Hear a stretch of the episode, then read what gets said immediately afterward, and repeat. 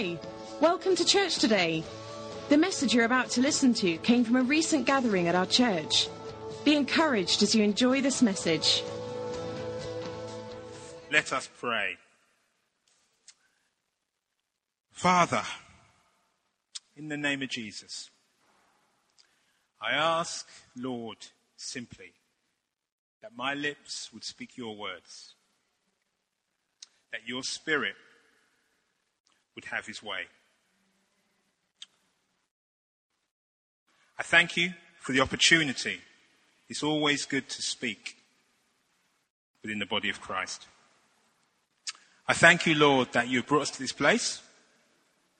I thank you, Lord, that you know what you are doing and you know what you need to do and you know what you want to do. And it's up to us to cooperate with your Holy Spirit. So I bless you in Jesus' name. Amen. So, when Pastor Rod emailed me and asked me to speak,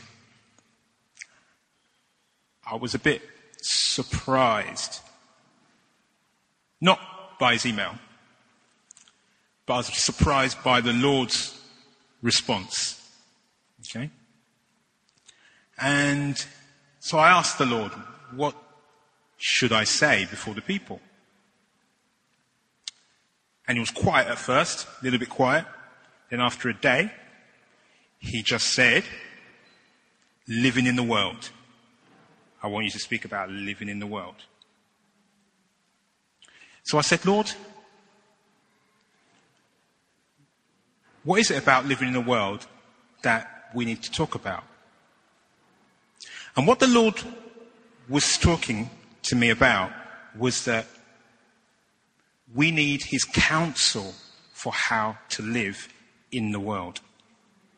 Okay? And boy, did he counsel me.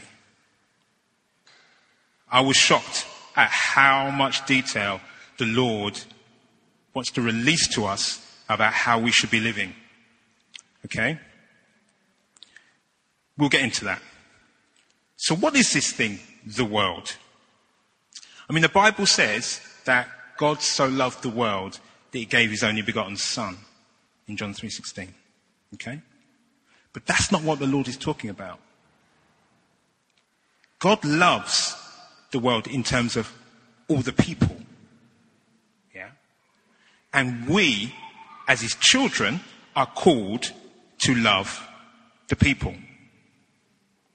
It says in 1 John 4 7, Beloved, let us love one another, for love is of God, and everyone who loves is born of God and knows God. And that is our default position in Christ. We are to love all the people of the world.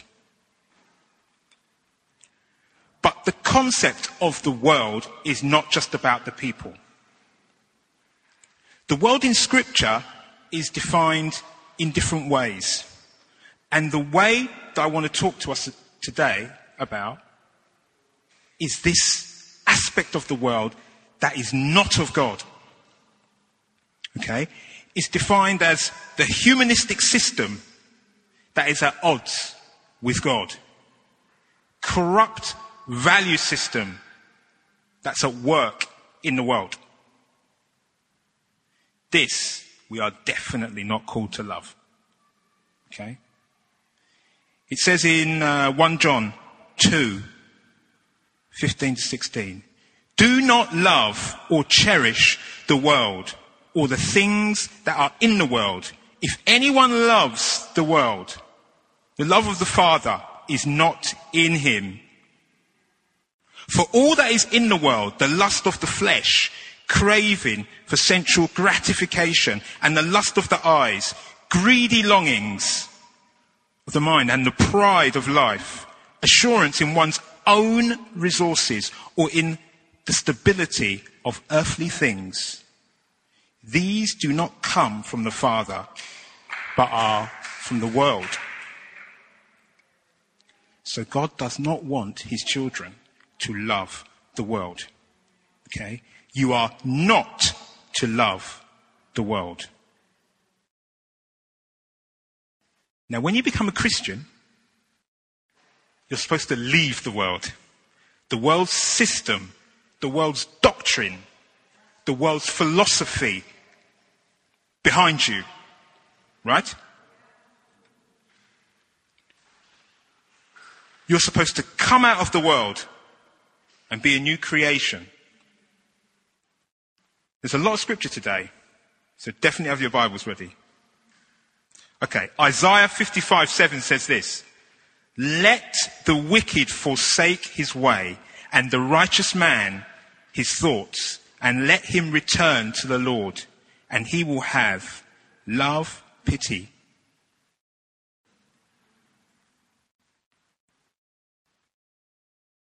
modern gadgets. And mercy for him and to our God, for he will multiply to him his abundant pardon. So, let the wicked forsake his way and the unrighteous man his thoughts and let him return to the Lord. That's what we were. Wicked with unrighteous thoughts that we have now forsaken and come to the Lord for pardon through Christ. So, what is it about this world? Why is the world at odds with the godly? And what is our position in living in this world? God is not calling us to step out of the world. We have to be in the world as Christians in order for the victorious power of Jesus Christ to be at work in those dark places. So we definitely are not called to step out of the world. But there is something to be said for not capitulating with the evil society which is the world.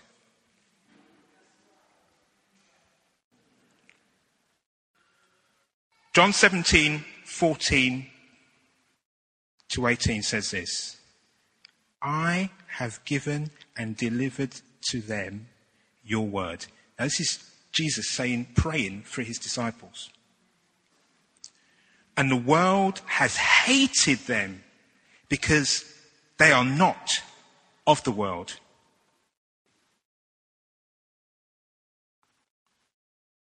Just as I am not of the world. I do not ask that you will take them out of the world, but that you will keep them and protect them from the evil one. Now I'm going to stop there.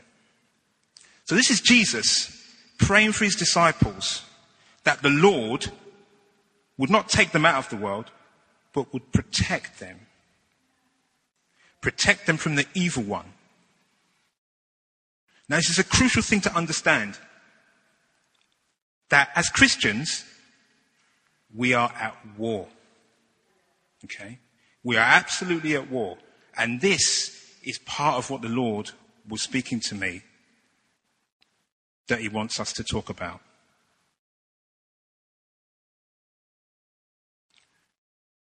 So, what is the best way of living in the world? Now, I thought I was doing okay. I actually thought, look, you know what? I'm different to how I was when I wasn't saved. My life is okay. In line with your word, Lord. I was wrong. I was wrong. There are always levels. Now, the Lord is not just talking about sin, unrighteousness, and things like that. Because praise God, I'm no longer a slave to sin. And anyone that professes Jesus Christ is no longer a slave to sin. Now, you may have your ups and you may have your downs, and you may need to repent from time to time, but you are no longer a slave. Okay? Yeah, yeah, yeah, absolutely. Apostle Paul, in his first letter to the Corinthians, explained to them what makes a Christian different from those in the world. He referred to the Holy Spirit given to all Christians by the laying on of hands. Now he says this. So in 1 Corinthians 2:12, now we have not received the spirit that belongs to the world, but the Holy Spirit who is from God, given to us that we might be and comprehend and appreciate the gifts of divine favor and blessing so freely and lavishly bestowed on us by God. So there's a difference. We have the Holy Spirit, and those that are not Christian have something else. Now, the thing with this is, there is a spirit that dictates what goes on in the world. Okay? And this is what I believe that the Lord wants us to be much more aware of than we currently are. So we have the Holy Spirit, the one that leads us into all truth. But those sons of disobedience, as the Bible talks about, they have another spirit that is at work in their lives. Ephesians 2, 1 to 2 says this. And you he made alive when you were dead, slain by your trespasses and sins, in which at one time you walked habitually you were following the course and fashion of this world, were under the sway of the tendency of this present age, following the prince of the power of the air. You were obedient to and under the control of the demon spirit that still constantly works in the sons of disobedience. The careless, the rebellious, the unbelieving, who go against the purposes of God. So there's a spirit in the world that controls those who are not in Christ. Now, to a lesser or a greater extent, that spirit, the spirit of the world, influences and attempts to influence the body of Christ. Okay? It attempts to influence your life it attempts to shorten your life. It attempts to work at contaminating you. Okay? Now, when we look at the spirit of the world, this thing produces the works of the flesh, okay, which are immorality, impurity, indecency, idolatry, sorcery, enmity, strife, jealousy, anger, ill temper, selfishness, divisions, dissensions, party spirit, fractions, sects, and peculiar opinions, heresies, envy, drunkenness, carousing. But the Holy Spirit that we have bears the fruit of the Spirit, which is love, joy, gladness, peace, for an even temper, forbearance, kindness, good benevolence, faithfulness, gentleness, meekness, humility, self control, self restraint, countenance. So these things are what we need to have on show. But if you notice, do any of those other things from the spirit of the world operate in your life? Be honest. Be honest. Anything in that list that I mentioned, do you still do? To a lesser or a greater extent. Now, this is what the Lord is saying. If you have the Holy Spirit, then how can you possibly still be displaying some of these things? That be the influence of the spirit of the world. The goading that that spirit does in your life, in your workplace, in your marriage, at home. So, what is the spirit of the world? When we refer to that, what is it actually? The spirit of the world is the world's attitude, its inclination, tendency, atmosphere, mood, or frame of mind. It is the motivating impulse of the culture which can manifest in many ways, but is definitely, definitely anti God. You cannot participate in the world's pursuits, capitulate with them, and not have an attitude that is anti God. So it's like someone giving you a cup of tea with dirt in it. You drink it and you take some of that dirt in. The only way to avoid taking that dirt in is not to drink it. So we have to be really careful what we drink of the world. Now, that was just a basic introduction. The real element of what I wanted to discuss was really what happened this week with me. And what happened was the Lord just took hold and just spoke his instruction. Okay? And this sermon is completely different, really. It's more about what did God say and what do we need to do about it. And I've not really allowed God to do that in a wide fashion, really, before. He speaks to me a lot. I get that. But a lot of the time, you kind of filter what the Lord is saying. Not filter out what he's saying, but you make it relevant to the hearer. Yeah? I ain't doing that today. I ain't doing that. So what you see, what you hear, is exactly what he said. Alright? I, I'm not taking out a word. I'm not adding a word. That's what you said, Lord. You have your way. So, number one.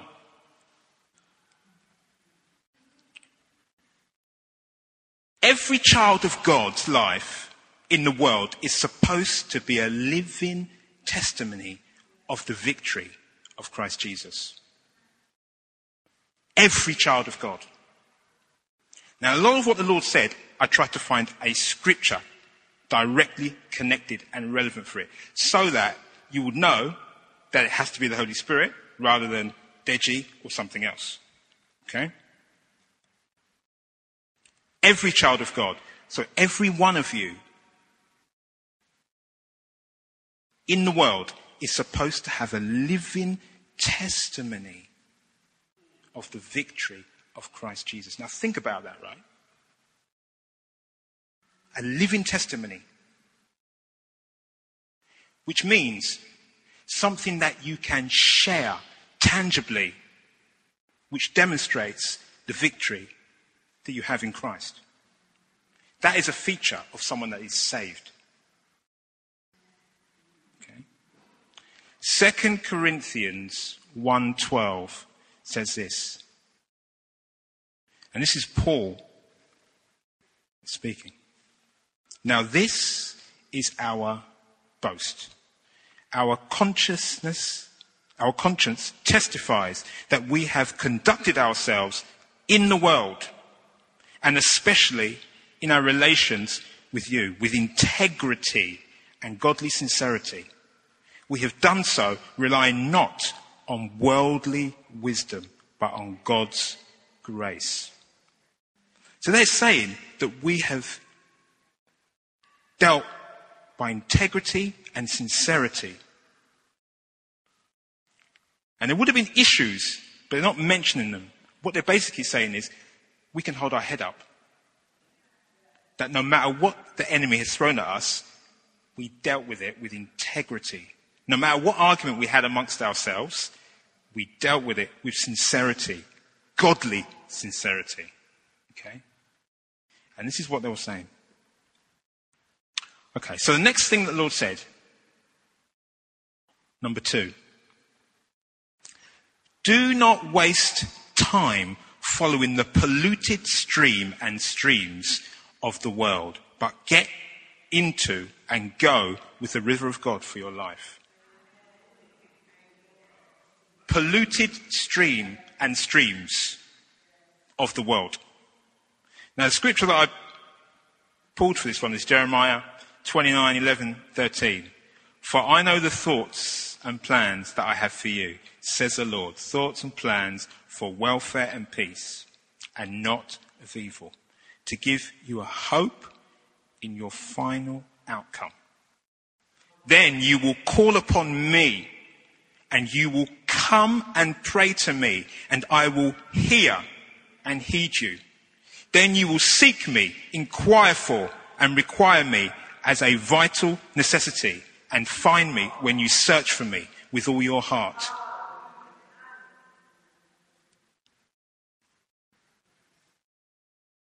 The thing with this is God is talking about his will for you. Okay? He's talking about his plans for you. The problem we have is that the world comes with something that we think we can do. And it has nothing to do with God's will and purpose for your life. Right? And it is a polluted stream and streams. Okay? And when we occupy that polluted stream and streams, the filth and the dirt comes on us. But the most important thing is that it means that we are not in the will of the Lord.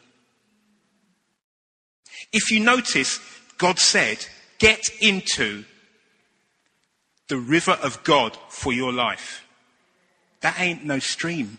That is a river that flows, that does not stagnate, that moves at a pace with a strong flow. That is the difference.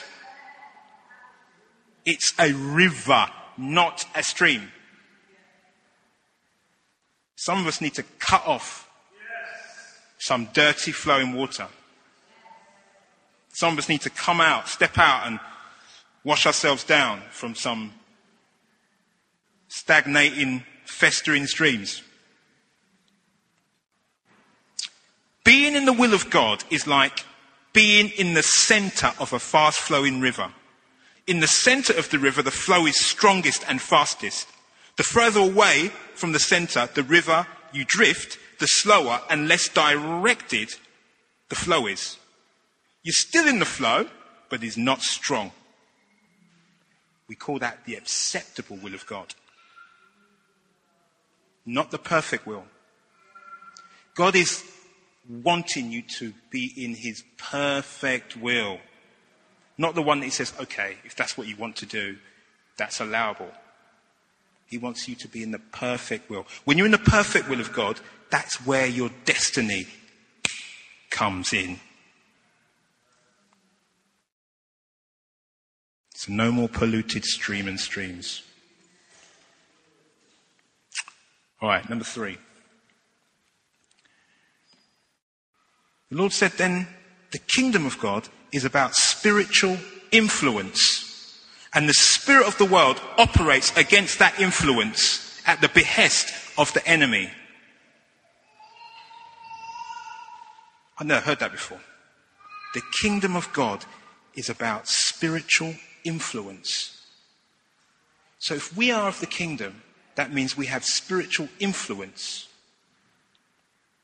An influencer, as you hear it in YouTube and so on and so forth, is someone that influences a generation concerning a matter. Now, it might be a matter of no importance, or it might be a matter of great importance. We are to influence humanity of matters of great importance, that being salvation. Matthew 5, 13 16 says this you are the salt of the earth. But if salt has lost its taste, its strength, its quality, how can its saltness be restored? It is good for nothing, anything, any longer, but to be thrown out and trodden underfoot by men. You are the light of the world. If you don't shine, there's no light in this world. If you don't shine, there's no light in this world. So everybody, everybody will be in darkness if we don't shine.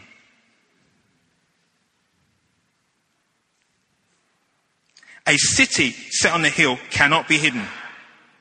Nor do men light a lamp and put it under a peck measure, but on a lampstand and gives light to all in the house. Let your light so shine before men that they may see your moral excellence and your praiseworthy, noble, and good deeds.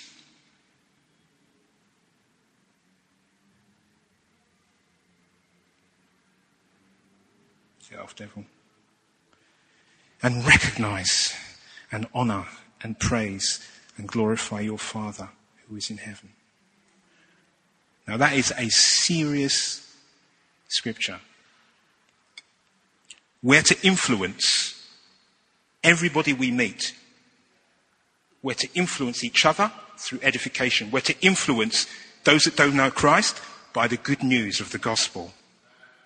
We're to influence this world by bringing God's wisdom. We're to destroy false philosophies and pull down the strongholds of Satan in the minds of men. We're to influence.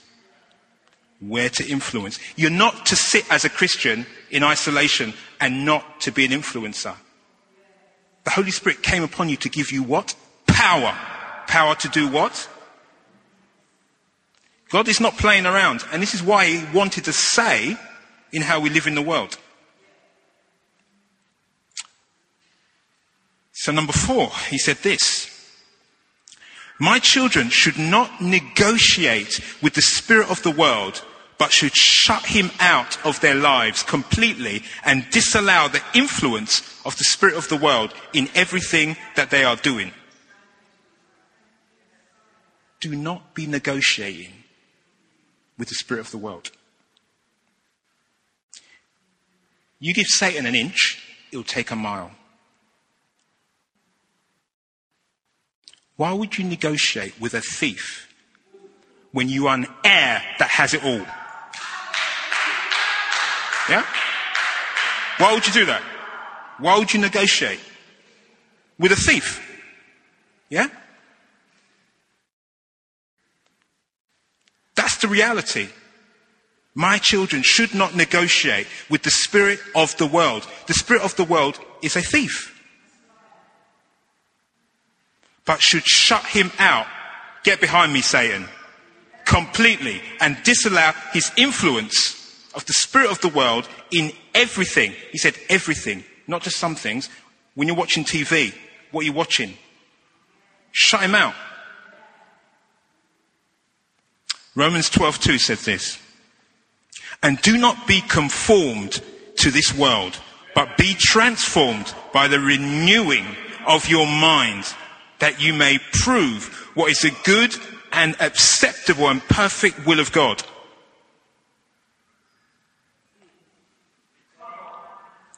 Father, I thank you.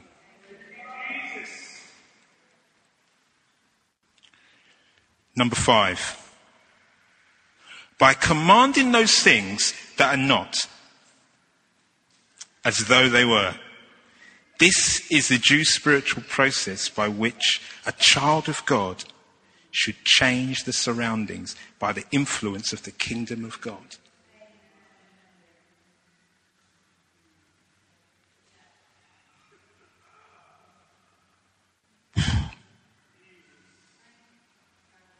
This is the spiritual process by which we should be changing the surroundings by the influence of the kingdom of God.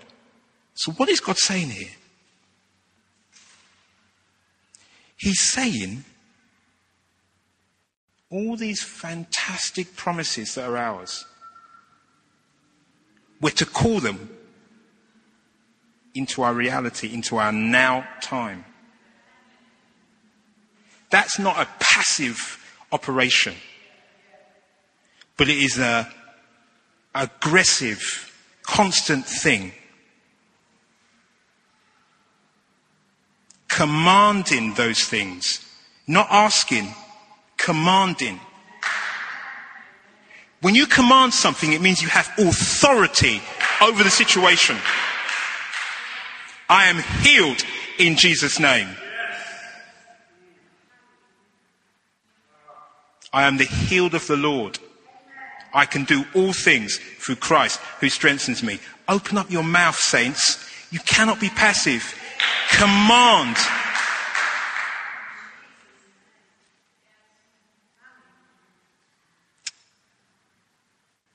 Number six. Now, this is a big one. The key is for my children to fix their gaze on me as the reference point that never moves and not to put their eye on the thing that moves in the world.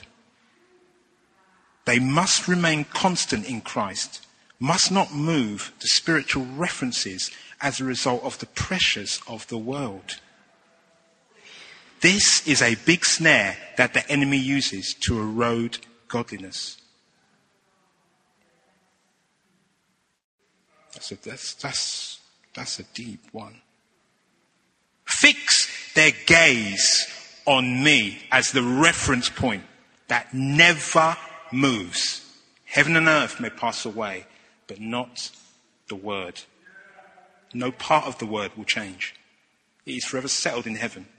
And God is watching over it to perform it. Amen. Do not be looking at things where its reference nature is moving. What kind of reference point is that? A reference point is something that remains the same. There's only one thing that does not change the Word of God. Hebrews 12, 2 to 3 says this looking away from all that will distract to Jesus, the Logos, who is the leader and the source of our faith, or the author and the finisher of our faith, giving the first incentive for our benefit, and is also the finisher, bringing it to maturity and perfection. He, for the joy of obtaining the prize that was set before him, endured the cross, despising and ignoring the shame, and is now seated at the right hand of the throne of God. And guess where we are? Just think of him who endured from sinners such grievous opposition. Now I know Grievous opposition is something that identifies with certain people in this room.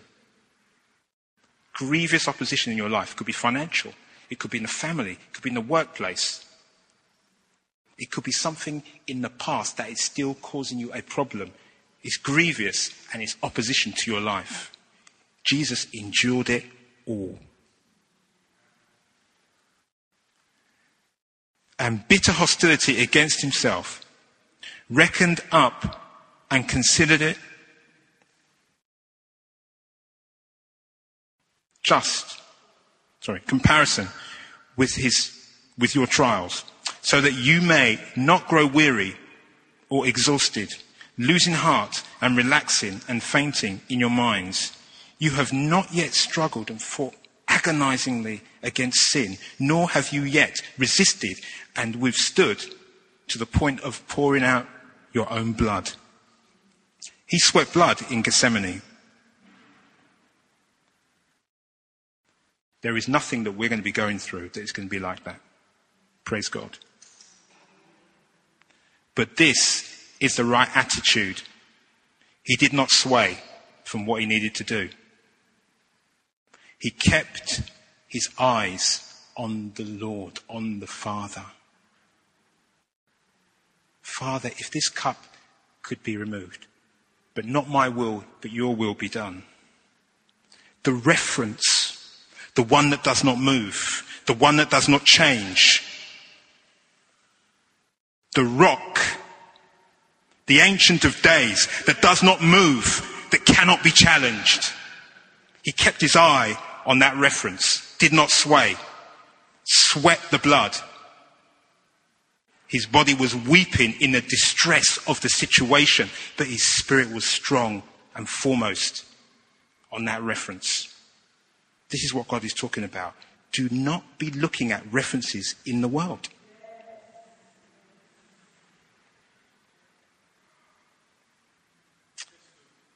Number seven. It is important that we teach our children that there is a spirit behind the evil influences of the world and that they are able to discern this.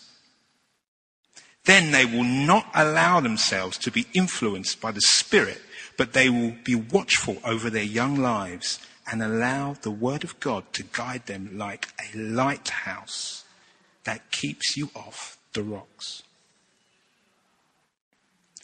We have to be deliberate about making sure our children understand spiritual matters. The spirit of the world is a spirit. The Holy Spirit is a spirit.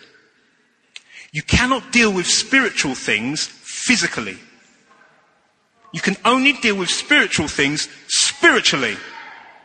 So why are you trying to take some physical action when you need to pray? Teach your children how to pray, how to do spiritual warfare. Mummy, daddy, there's a bully at school. And I don't know why, but he singles me out every time. Come on, son, let's pray about it. Show them how to pray. There is a malevolent force in the world, and it's operating against our children. It's not taking prisoners. We'll get into it. It absolutely hates the body of Christ. Hates us.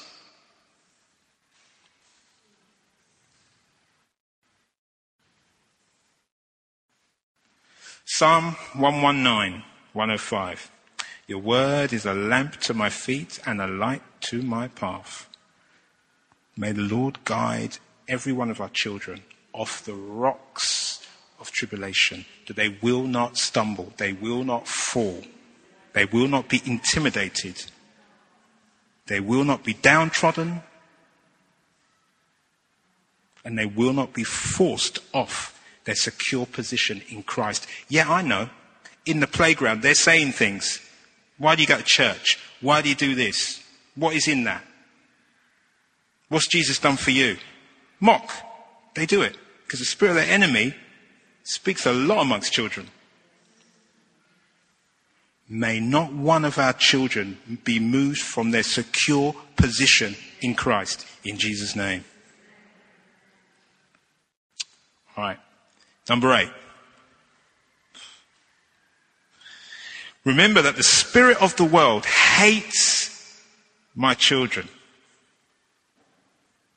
Just what I was saying.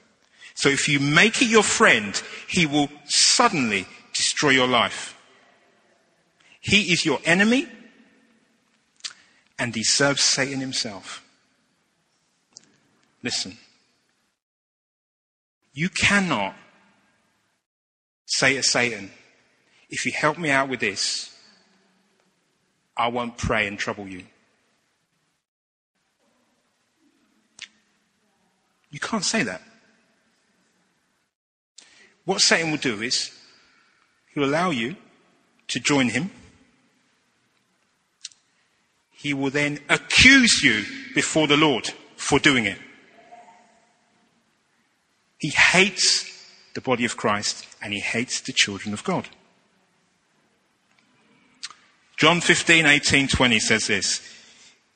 If the world hates you, know that it hated me before it hated you. If you belonged to the world, the world would treat you with affection and would love you as its own. But because you are not of the world, no longer one with it, but I have chosen you, selected you out of the world, the world hates, detests you. Remember that I told you a servant is no greater than his master, is not superior to him if if they persecuted me, they will also persecute you. If they kept my word and obeyed my teachings, they will also keep and obey yours. So whatever they did against Jesus, they will do against you. And as Christians, we sometimes forget this scripture, not realizing that persecution, is not if it comes, it's when it comes. And to be honest, when it does come, we need to rejoice. If you know that the world hates you as God's child, then why do you waste your time trying to be its friend by adopting its ways of living? E.g., watching or listening to media that contaminates our thought life and that does not glorify God. If you really consider the spirit of the world and its systems as your enemy, then you will totally falsify your life to stop it from getting any ground and operating in your life. Now, this is a military situation. If you see your enemy there encroaching and coming to you, you have to respond. Otherwise, you will be overrun. And this is the problem. By not realizing the spirit of the world is your enemy, he will overrun your life if you just leave it open. So you have to fortify your life with the Word of God. You have to nourish your spirit with the Word of God. We're in the army of Christ. So excuse me if I'm talking warfare, but you need to know it.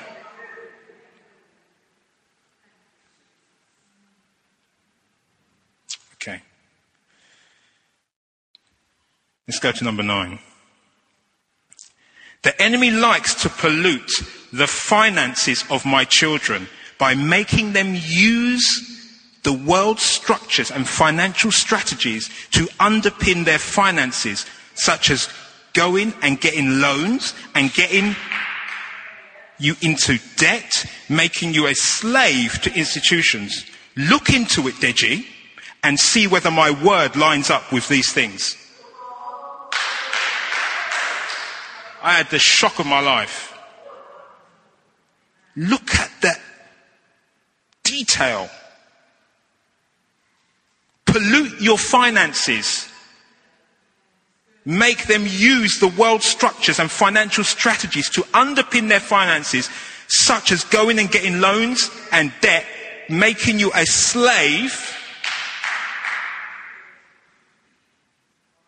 Now, I'm not saying that debt is sinful. We have to look at this, right? I searched the scriptures, and nowhere in the Word of God does it say that debt is a sin. Let's look at the scriptures I picked. Deuteronomy 28:12 says this: "The Lord shall open to you his good treasure, the heavens to give the rain of your land in its season and to bless all the works of your hand. And you shall lend to many nations, but you shall not borrow. The default best position is to be a Christian lender, not a borrower. Okay? This scripture was given to say, if you're with me, if you do what I say, all these blessings will come to you, and this is one of them. You will be a lender not a borrower. Proverbs 22:7 says this, the rich rule over the poor and the borrower is servant to the lender. If you're in debt, you are in a form of slavery. Now that is not a sin, but it's not ideal. Okay? Now, I've got a mortgage, at least one. I've had debt, still got some debt. So I'm preaching to myself. And the one thing about this, if I default on the mortgage, but they will come. There's no way escaping that mortgage until I pay it off. I have to pay it off or they'll take the house. So that makes me a kind of slave. Now, I'm not saying, well, actually, I am. You should consider not getting a mortgage if you can avoid it. But if you have got a mortgage, don't worry. Why am I saying that? Romans 13:7 says this. Give to everyone what you owe them. If you owe taxes, pay taxes. If revenue, then revenue. If respect, then respect. If honor, then honor. Just got to make sure you pay these things off. Psalm 37:21 says this, the wicked borrows and does not repay. Now that's where the sin is. Borrowing and not paying. That's where the misdemeanor is. Borrowing and not paying back. But the righteous shows mercy and gives. Now, this is a difficult thing to hear. Because finances are so connected with the world's systems so it is difficult to avoid. Okay? Very difficult. And this is what the Lord is saying. He knows. But if you don't look at it, you will never attempt to do something about it. My advice is to pray considerably about your finances and ask the Lord to show you what you should be buying and what you should not.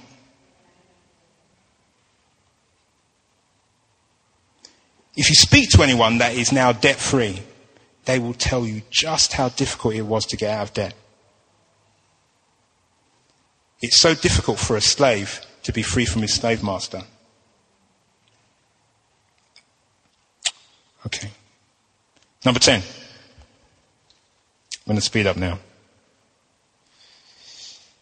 Ask yourself some basic questions about who runs your life. Who has influence in your life? And what influences the direction of your life? And if you see the spirit of the world in any of that, then you have work to do. You must align your life with my word and not allow the spirit of the world to have any influence over the direction of what you do. Now, when the Lord said this to me, I was literally, I mean, it was like, it was so, so clear the direction. It was so verbose. I mean, if you can see, the, the paragraph is so together. He structured it, explanation, everything. And I'm like, Lord, you've not really ever spoken to me that way. But he was so assured that you need to understand these things.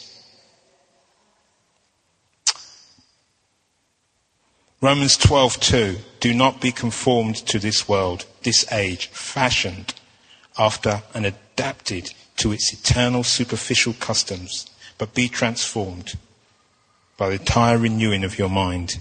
I'm not going to read all of the scripture because you've been there. But the point here is this. We have to be renewed daily through the word.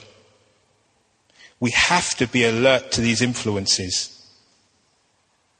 We have to align our lives to the Word of God. The Word of God is great. You spend some time in the Word, you read the Word, and you get some revelation, and then you go and have your day. No, no, no, no, no, no. You read the Word, get some revelation. How can I apply that, Lord, to my life?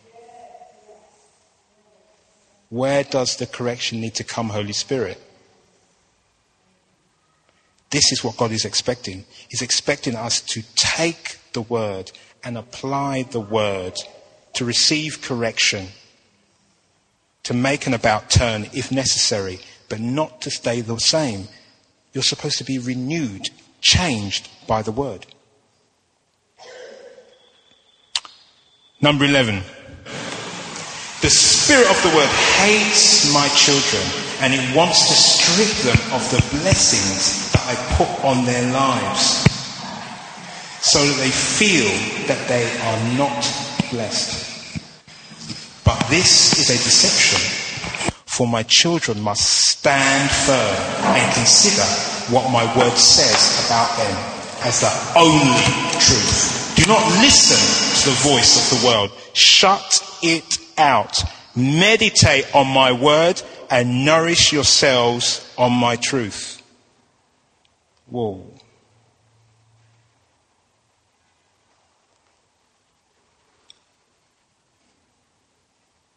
If you've got children and you're trying to do something in the house and the children are playing and shouting, you have to learn to shut out the noise.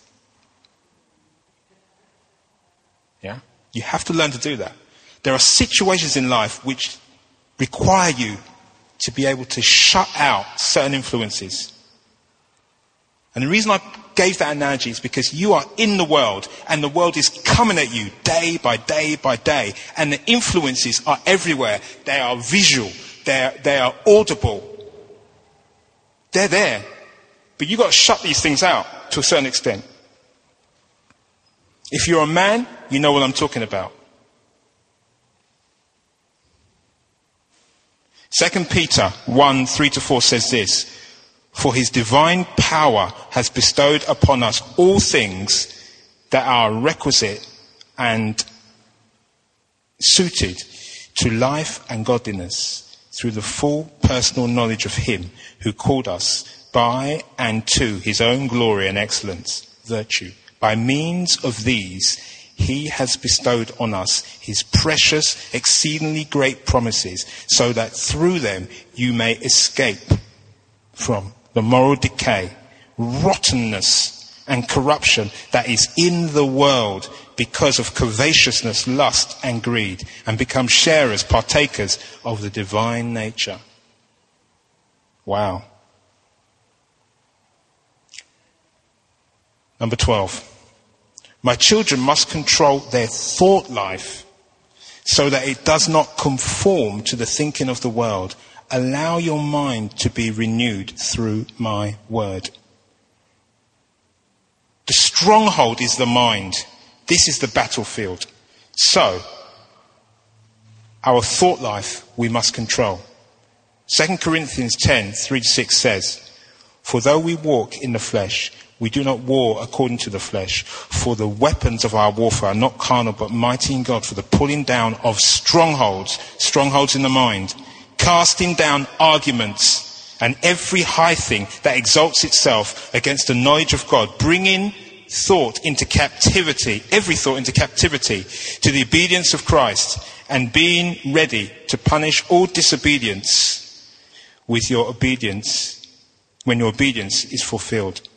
We have to cast down those imaginations, deal with those thoughts, bring them into the obedience of Christ. You can't just let your mind be going this way and that way. You have to take responsibility for what you're thinking. Before sin happens, a thought comes forth. When the thought is fully grown, what does it do? It gives birth to sin. Now, I'm not going back to the thin, sin thing, but really, your thought life is important, and God is telling us be mindful of your thoughts. Don't let them conform to the thinking of the world.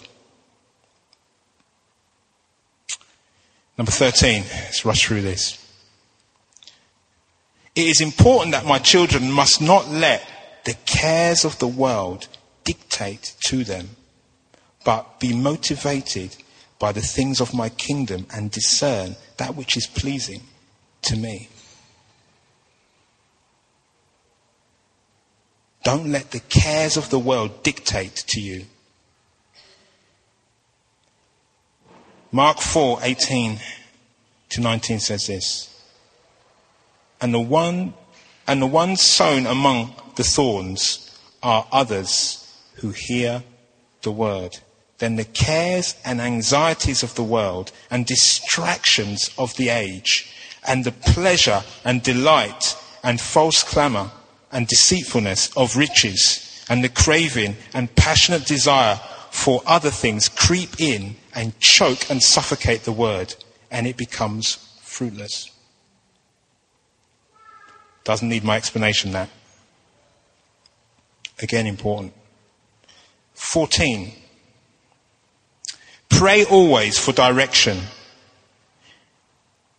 And you're not to lean on your own understanding or follow what feels good. Make sure you are obedient to my spirit. Pray always for direction. Even the most mundane thing, pray for direction. Should I go that way or should I take a left or a right turn, Lord? Don't lean on your own understanding. You know, if I had not listened to the Holy Spirit on more than 30 occasions, I would be dead now. I can honestly say, if I had not listened to his counsel, Deji, don't go left, go right. Honestly, I would be dead right now. That's how crucial. It's a life changer. Lord, I thank you. Number 15, almost done. I want my children to develop resistance to the world's thinking so that the thoughts are not contaminated, which can lead to error and sin. Develop resistance to the world's thinking. The only way you can develop resistance to the world's thinking is to know the Word. If you're filled with the Word and you obey the Word, then you resist that which is not of the Word. Number 16. The spirit of the world and the world system are run on fear. And that's how they control the majority of people of the world through the bondage of fear. Now, if we just think about that, the world system is run on the basis of fear. One example insurance. How much insurance do you need? Car insurance, health insurance, house insurance, indemnity insurance dental insurance, contents, insurance for your computer, for your Apple, whatever it is. Every kind of insurance. We get it though, don't we? It's another insurance. If you count the number of insurances you've got, how many do you think you have? Five? Ten?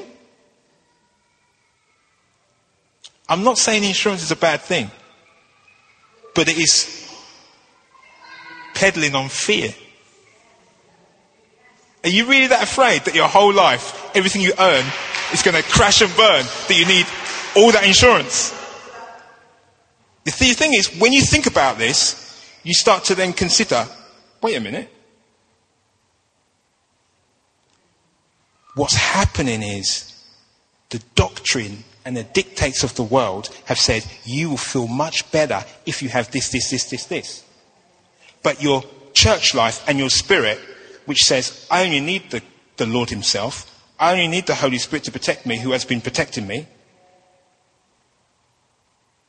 Listen, you know what? Until they found a cure for cancer, I don't care how much health insurance you got. What's it going to go do? Now, I'm not saying medical insurance is not a good thing, but what I'm saying is the basis of your protection, your hope is in God. Whatever you do, do it without fear.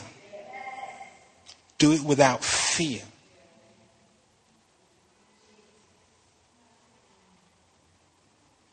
When you see a non Christian that thinks something bad is going to happen to them and they're really shaking, you know what I mean? You're not like that. Consider. Fear of what will happen if I don't do that. Fear of what people will say if I am not like that. Fear of what I will lose if I don't agree with that. Fear being left out or behind if I don't follow that. Fear of failure if I don't agree with that. Fear, fear, fear. Listen.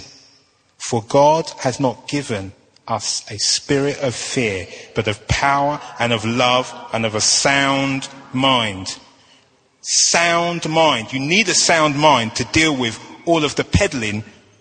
You need this, you need that, you need this, you need that. Think on it. Pray about it. All right, let's hurry along. Number 17. Ooh. Ooh. I cannot get you to do what you do not believe in. That's why it's so important that you believe the truth of my word so that you will then obey my instruction.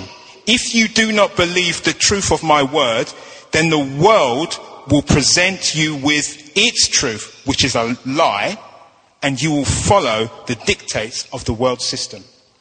Whoa. I cannot get you to believe.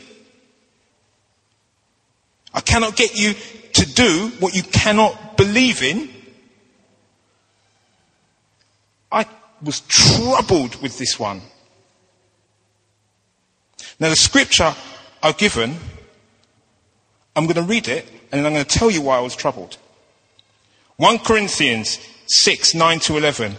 Do you not know that the unrighteous will not inherit the kingdom of God? Do not be deceived. Neither fornicators, nor idolaters, nor adulterers, nor homosexuals, nor sodomites, nor thieves, nor covetous, nor drunkards, nor revelers, nor extortioners. None of these will inherit the kingdom of God. And such were some of you, but you are washed, but you are sanctified, but you are justified, made just as you had never sinned. In the name of the Lord Jesus, by the Spirit of our God. Now, let's pick a few examples from that list. I cannot get you to do what you do not believe in. Fornication. Sex outside of wedlock.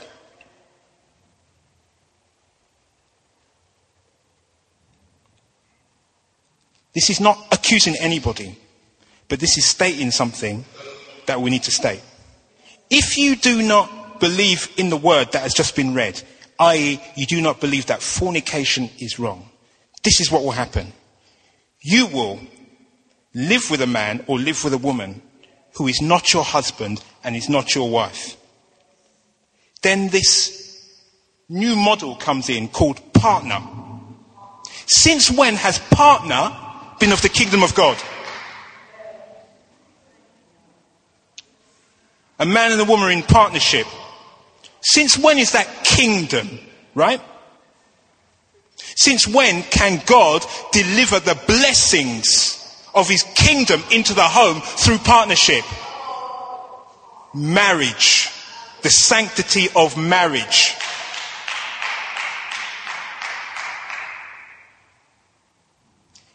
Fornication is a sin, and there are many sins. But the act of fornication continual act of fornication, denying the truth of God's word, leads to you disqualifying yourself from what marriage brings and the covering that God brings and the covenantal blessing of marriage. I don't care who is going to the town hall to get married, right? Bring it before the Lord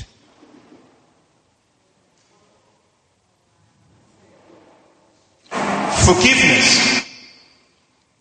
Pastor Rod preached on forgiveness a little while ago.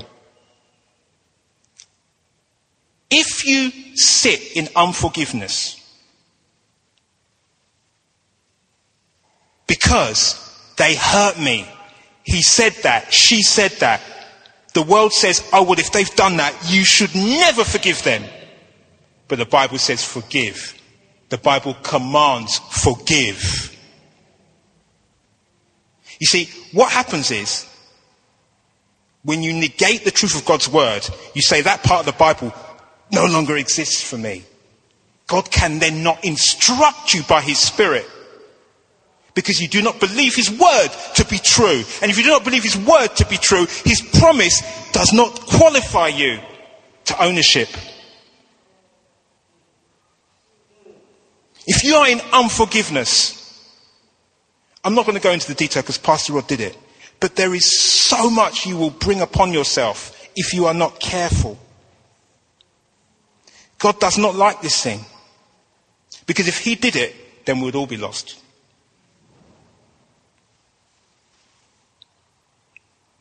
Then the Lord said the most striking thing of all, out of all of this. He just said, Deji, I shall be glorified in 18. I shall be glorified.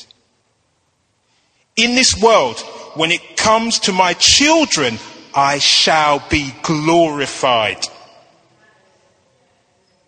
No matter what comes from the left, from the right, no matter how bad it is, I shall be glorified.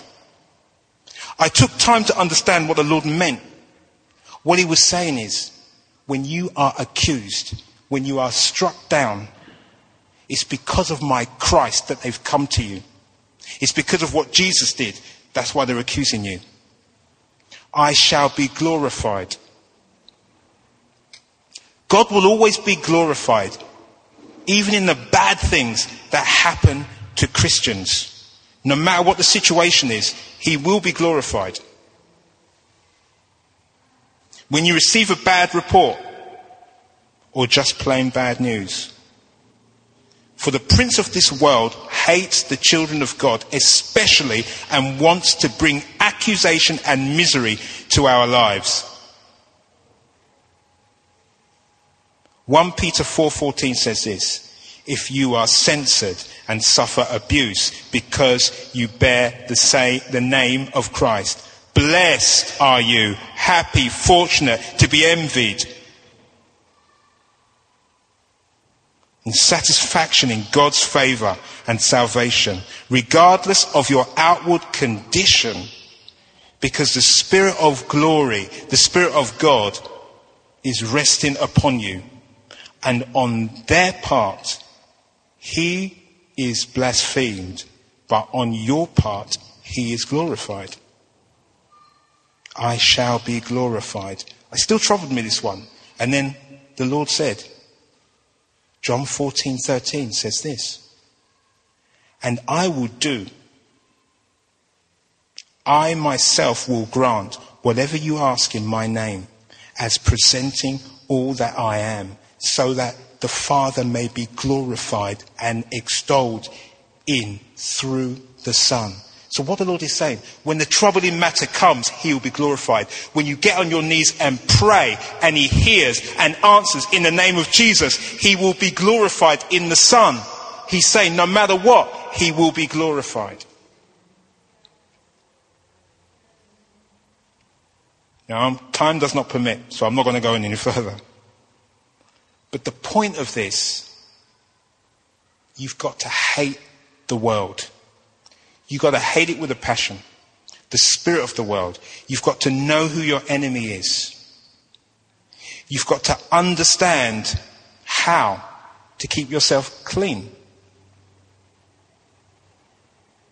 You've got to not be passive. You've got to know that the Holy Spirit is with you. You've got to pray. You've got to pray a lot. You've got to declare and decree a thing so that it's established. You cannot not speak into that situation. You cannot sit quietly with that. When you look at David, he cried before the Lord. It said he cried. It didn't say he went before the Lord in prayer. He said he cried before the Lord. He shed tears. He made loud noises before the Lord. Night and day. If you read it, this was a man after God's own heart. So he knew the intimacy with the Lord. Can you imagine when David cried out to the Lord? What happened? When you read the Psalms, you can see. I'm not saying you should be crybabies. But I am saying a child of God that is in distress, that cries out to the Father, will be heard. We believe you've really enjoyed this message. For further information, visit www.commonwealthchurch.org and feel free to join us on any Sunday.